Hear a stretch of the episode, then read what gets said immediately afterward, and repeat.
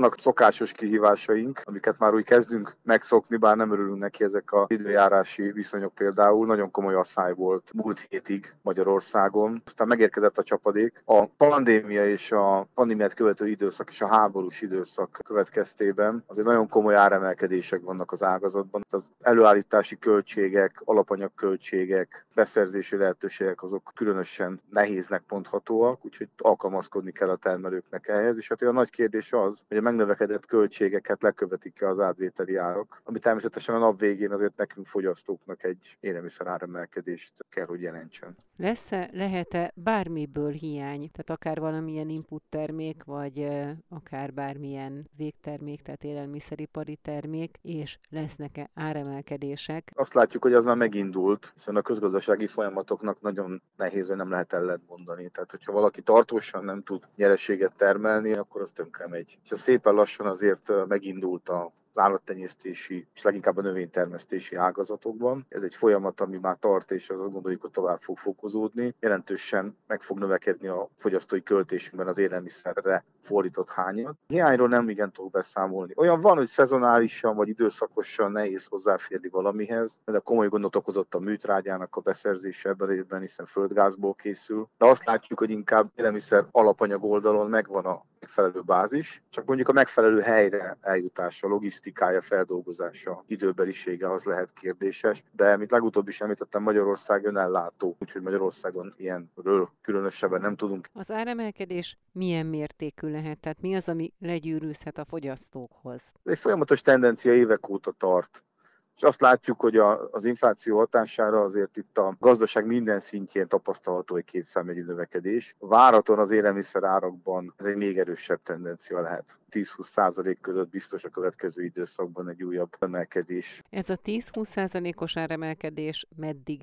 jelenhet meg? Tehát ez a következő két-három hónapban, a következő fél évben, év végéig hogyan értendő? Ha ezt egy éves emelkedésnek tekintjük, akkor az nem minden termék esetében ennyi. Van amelyiknél nulla, van amelyiknél 30 százalék, van amelyiknél 15, van amelyiknél 10. Hát attól függ, hogy milyen termékről van szó, átmenetileg is lehet egy nagyon erőteljes emelkedés, szezonálisan is. Azért azt látjuk, hogy például a gyümölcsféléknél azért az elmúlt napok fagyos reggelei, azért azok komoly kiesést jelenthetnek, elfogynak a virágok, nem lesz termés. Hát amiből hiány alakul ki, annak nyilván pillanatnyilag felmegy az ára. Tehát ezt azért így kell értékelni. Ez egy átlagos mutató, és alapvetően egy évre vonatkozik.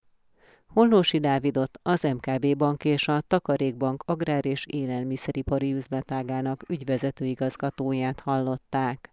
Az elmúlt két év rendkívüli alkalmazkodását követően újabb sok hatással szembesülnek az agrár és élelmiszergazdaság szereplői az orosz-ukrán háború miatt, mondta a Takarékbank agrárüzletágának szenior elemzője.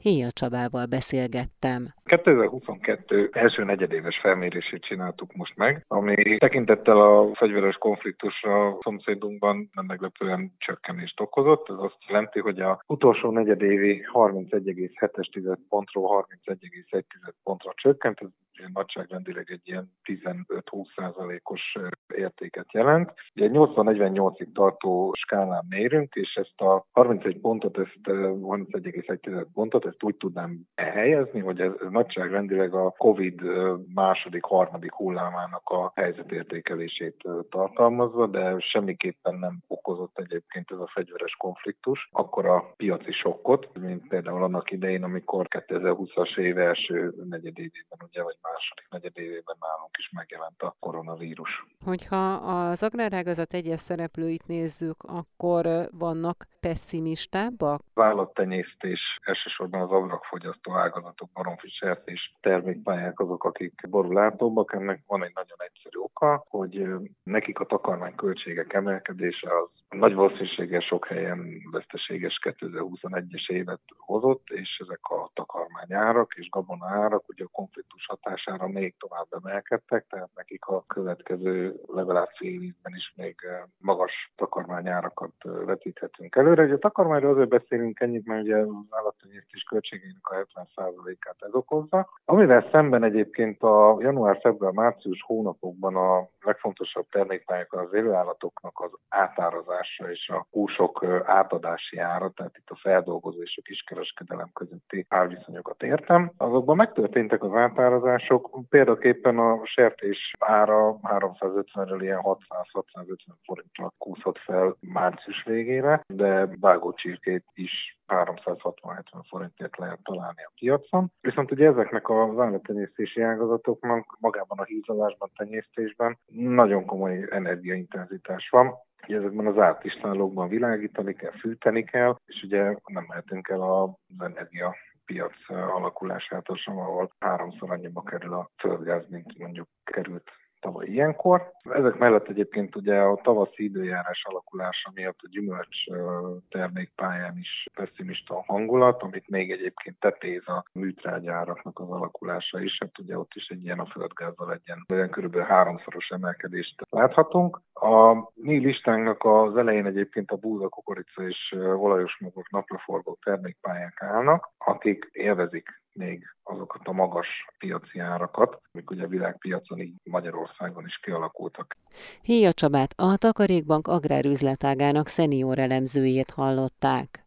Nem tartanak a háború hatásaitól, és erős nyári szezonra számítanak a Budapest Airportnál. Valentinyi Katalina cég vállalati kommunikációs és kormányzati kapcsolatok igazgatója szerint a reptér csak nem a járvány előtti szinten teljesít majd. Az utasforgalom elérheti a 2019-es rekord 85%-át. Varga Mónika interjúja. Ami a nyári menetrendet illeti, 122 destináció, 112 város érhető el közvetlenül, közvetlen járattal Budapestről. Nagyon sok korábban még Budapestről közvetlenül nem elérhető város is megtalálható már a budapesti repülőtér kínálatában, tehát a menetrendben. 2019-el összehasonlítva egyébként azt tudom elmondani, hogy az elérhető városok, az elérhető úti célok számát 80%-ra vissza tudtuk hozni, tehát gyakorlatilag 20%-os arány hiányzik még a korábbi rekordévünkhöz képest. Ezt szeretnénk idén visszaépíteni a, a menetrendünkbe. Mik azok a városok, amik újdonságként szerepelnek a kínálatban? Nagyon sokan várták a közvetlen Budapest-New York járatot, hogy ez újra elérhető legyen. Egy nagy örömhír volt, amikor bejelentettük tavaly év végén, hogy júniustól, idén júniustól újra elérhető. Ez a nyári időszakban mindenképpen közlekedni fog. De visszatérve Európára, valóban sok korábban még nem elérhető, nagyon izgalmas úti készültünk a nyári időszakra.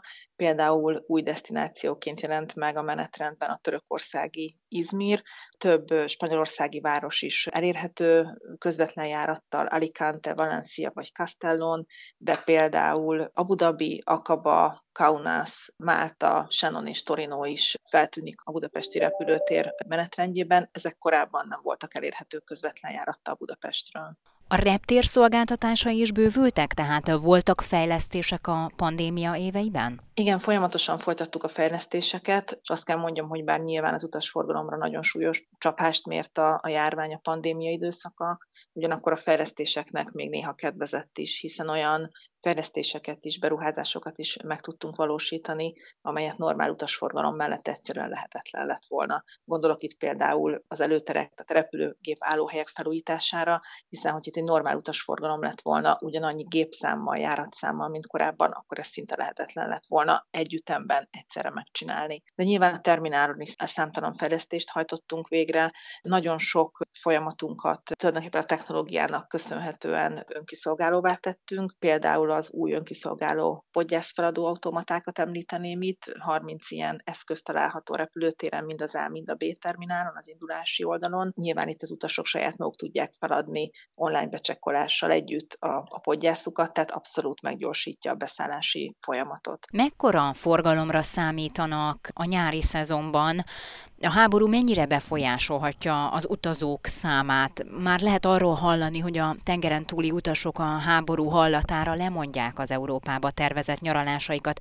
Tartanak -e ettől? Egyelőre nem érezzük jelentősen ennek a hatását. Nálunk egyébként erre az évre 600 ezer ukrán és orosz utassal számoltunk. Nyilván ezeknek egy nagy része nem fog megjelenni az utasforgalmi adatokban, hiszen nem közlekednek innen járatok. Tehát gyakorlatilag a háború minimálisan érinti, vagy szinte észrevehetetlenül egyelőre az utasforgalmi számainkat. Nagyon erős nyára számítunk, mondhatnám csúcsforgalomra. Az egész évet tekintve 75-80 át fogjuk elérni a 2019-es adatoknak, nyáron ez viszont felkúszhat 85%-ra is, tehát egy nagyon erős utasforgalom tekintetében pozitív nyára számítunk egy nyüzsgő nyári évre. A kargó tehát a reptér légjárókezelő központjában is hasonló növekedéssel számolnak? Igen, tulajdonképpen az látszik, hogy a, a kargó, tehát a légijáró szállítás a pandémia alatt folyamatosan növekedett, tehát nem volt visszaesés, éppen az ellenkező hatást váltotta ki a, a járvány, amit az utasforgalomban, hiszen a légijáró szállítás biztonsága, gyorsasága, kiszámíthatósága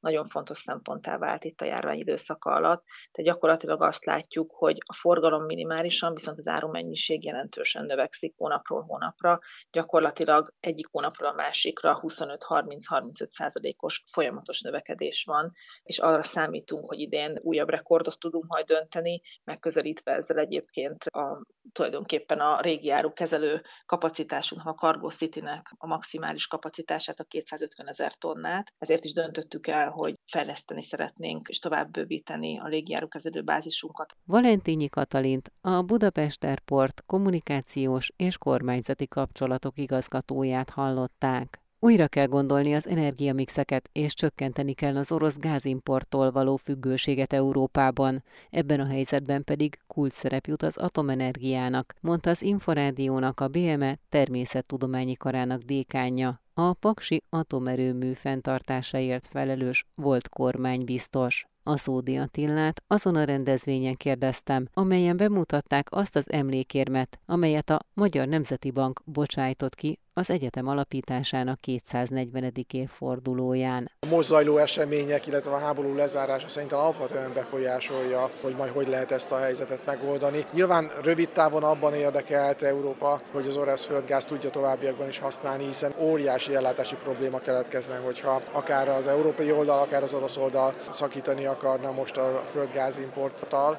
de ezt a helyzetet biztos, hogy hosszú távon nem lehet fenntartani. Tehát annyira súlyos sebeket okoz szerintem a az orosz-európai együttműködésnek az ukrajnai háború, hogy, hogy biztos, hogy, hogy Európa megpróbál amennyire csak lehet eltávolodni az orosz földgáz importjától. Valószínűleg egyébként a Oroszországnak a ebéli számításai hibásak lehettek, mert valószínűleg azzal számoltak, hogy ez az egymás utaltság ez annyira súlyos és annyira megváltozhatatlan, hogy Európa nem akar majd függetlenedni, de szerintem ez elkerülhetetlen.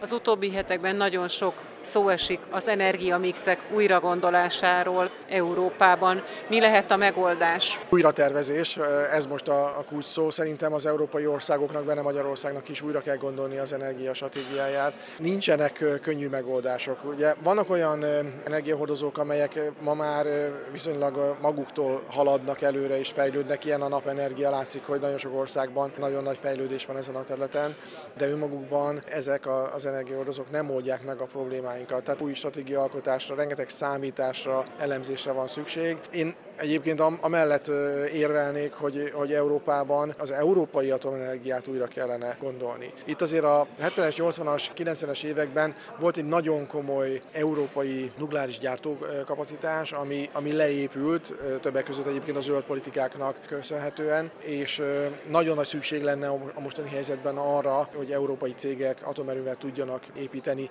mert hogyha a klímaváltozással kapcsolatos problémákat, az ellátásbiztonsági problémáinkat és a növek növekvő energiaigényből származó problémákat meg kell oldani, akkor az atomenergia megkerülhetetlen. Ugyanakkor nyilván a külső, az Európai Unión kívüli források, az Európai Unión kívüli szállítók látjuk, hogy milyen kockázatokat hordoznak magukban. Kezdi ezt felismerni Európa? Ugye a, a németek gondolkodtak azon, hogy esetleg a 2021 legvégén leállított atomenergiákat visszaindítsák. Ez végül is nem következett vezet be. Az még napi renden van, hogy a, az idén évvégére tervezett három darab német blokk leállást azt végre fogják-e hajtani. Ugye a német helyzet azért nagyon-nagyon komplikált jelenleg, mert hogy a, a zöldek benne vannak a kormányban, és őnekik tulajdonképpen egy óriási nagy arcvesztés lenne az atomenergiát tovább alkalmazni Németországban. De összességében azt gondolom tehát, hogy a meglévő atomerőmű kapacitásainkra Európában óriási nagy szükség van, és lesz is, erre, erre építeni kell, és új nukleáris kapacitásokat kell létesíteni. Mindenképpen Magyarországon a Paks projektet meg kell valósítani, hogy pontosan hogyan lehet ennek a feltételeit biztosítani, ez egy más kérdés, ezt még a következő hetek, hónapok fogják megmutatni. Aszódi Attilát, a BME természettudományi karának dékányát, a Paksi atomerőmű fenntartásáért felelős volt kormánybiztost hallották. A következő három évtizedben évente a GDP 2-3 százalékát kellene felhasználni a klímacélok megvalósítására Magyarországon, mondta az Inforádiónak a Műegyetem Zéró Karbon központjának vezetője. Elsőként az egy éve létrehozott központ működéséről kérdeztem Kaderják Pétert. A fő feladatunk az, hogy Magyarország 2050-es átállását egy klíma semleges gazdaságra tudományközi együttműködés szervezésével és végrehajtásával támogassuk. Tehát mérnök kollégák, közgazdászok, jogászok és természetesen a vállalati partnerek bevonásával próbáljunk olyan működőképes megoldásokat összerakni, amely segíthet abban, hogy ez a három évtizedes dekarbonizációs folyamat Magyarországon sikeresen megvalósuljon, és és a klímavédelem mellett a másik célunk az az, hogy ez az átállás ez úgy valósuljon meg, hogy ebből a magyar vállalkozások, illetve a magyar kutatók a legnagyobb lehetőséget hasíthassák ki, hiszen zöld átállás úgy látjuk az egy gigantikus, lényegében egy beruházási program. A következő három évtizedben a magyar GDP 2-3 százalékát kell majd abba a következetesen beruházni, hogy ez az átállás megvalósuljon, tehát az lenne jó, hogyha ebben a programban a magyar tudás, a magyar vállalkozások ugye minél nagyobb mértékben tudnának részt venni, ezeket próbáljuk támogatni a szerény eszközökkel. Hogy látja, hol tart a zöld átállás Magyarországon, és melyek a legfontosabb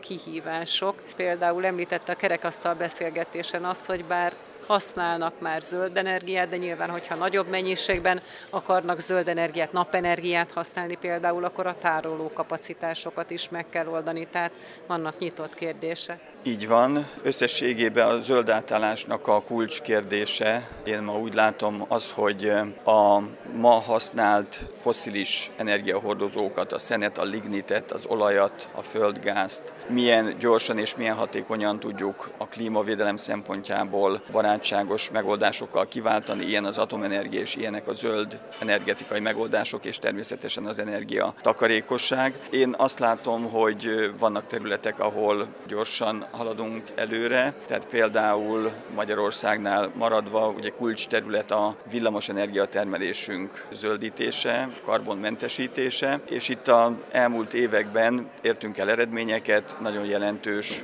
napenergetikai beruházási boom van Magyarországon, nulláról lényegében több mint 3000 megawattra nőtt néhány év alatt a beépített napenergia kapacitás az országban, de ahogyan ön is említette, ahhoz, hogy ilyen lendülettel tudjunk tovább menni, bizonyos kérdéseket meg kell oldani, és ezek közül a leg égetőbb az a villamosenergia szektor rugalmassági képességének a növelése, tehát hogy a időjárástól függő termelők kiegyenlítését megoldjuk úgy, hogy biztonságos maradjon az energiállátás.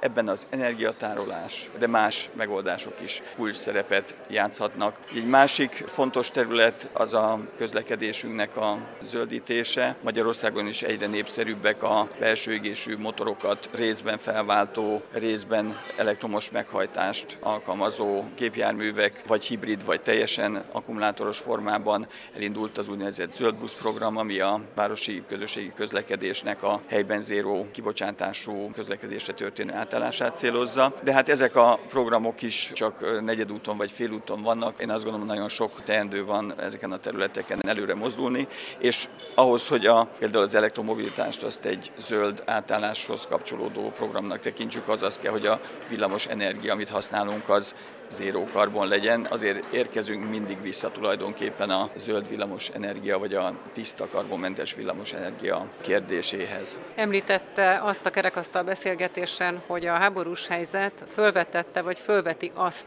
a lakossági igényt is, hogy csökkentse a saját háztartására nehezedő energiafüggőséget, tehát hogy a lakosság részéről is növekvő igény van megújuló energia, napenergia használatára. Most körülbelül a felhasznált napenergia hány százalék a lakossági? Hadd kezdjem egy lépéssel, eh, hátrébb és utána visszaérkezek a, röviden a válaszhoz is. Ugye azt kell mondjam, hogy ma a lakossági fogyasztók Magyarországon még nagyon kedvező helyzetben vannak, hiszen hatósági árak kímélik meg a lakosságot ma ténylegesen attól, hogy a piaci energia és ezen belül a földgáz árakat megfizessék.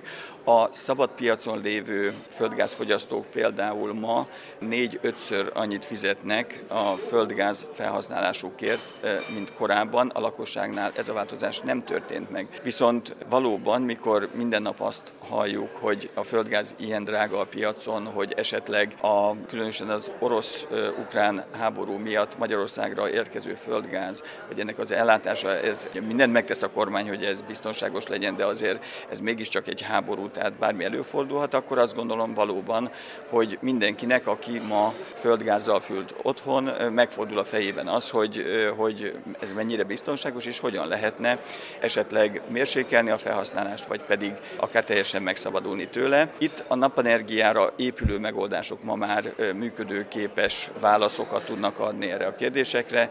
Ma már több mint 120 ezer úgynevezett háztartási méretű kiserőmű van Magyarországon. Ez lényegében a tetőre szerelt napelemeket, illetve az ahhoz kapcsolódó berendezéseket illeti, és ezeknek a beépített kapacitása ma már egy félpaksi atomerőműnek a beépített kapacitásával egyenértékű, tehát ami a rendelkezésre álló kapacitásokat illeti, vagy a beépített kapacitásokat, ott egy nagyon gyors fejlődést látunk, és akkor, amikor majd a otthon termelt áramnak a ugye felhasználása az fűtésre és elektromos autók töltésére is felhasználhatóvá válik, ezt megengedhetik magnak a ház háztartások, akkor lényegében ugye kezd kibontakozni egy olyan lehetőség, amikor a háztartások megújuló energiából lényegében önellátóakká válhatnak.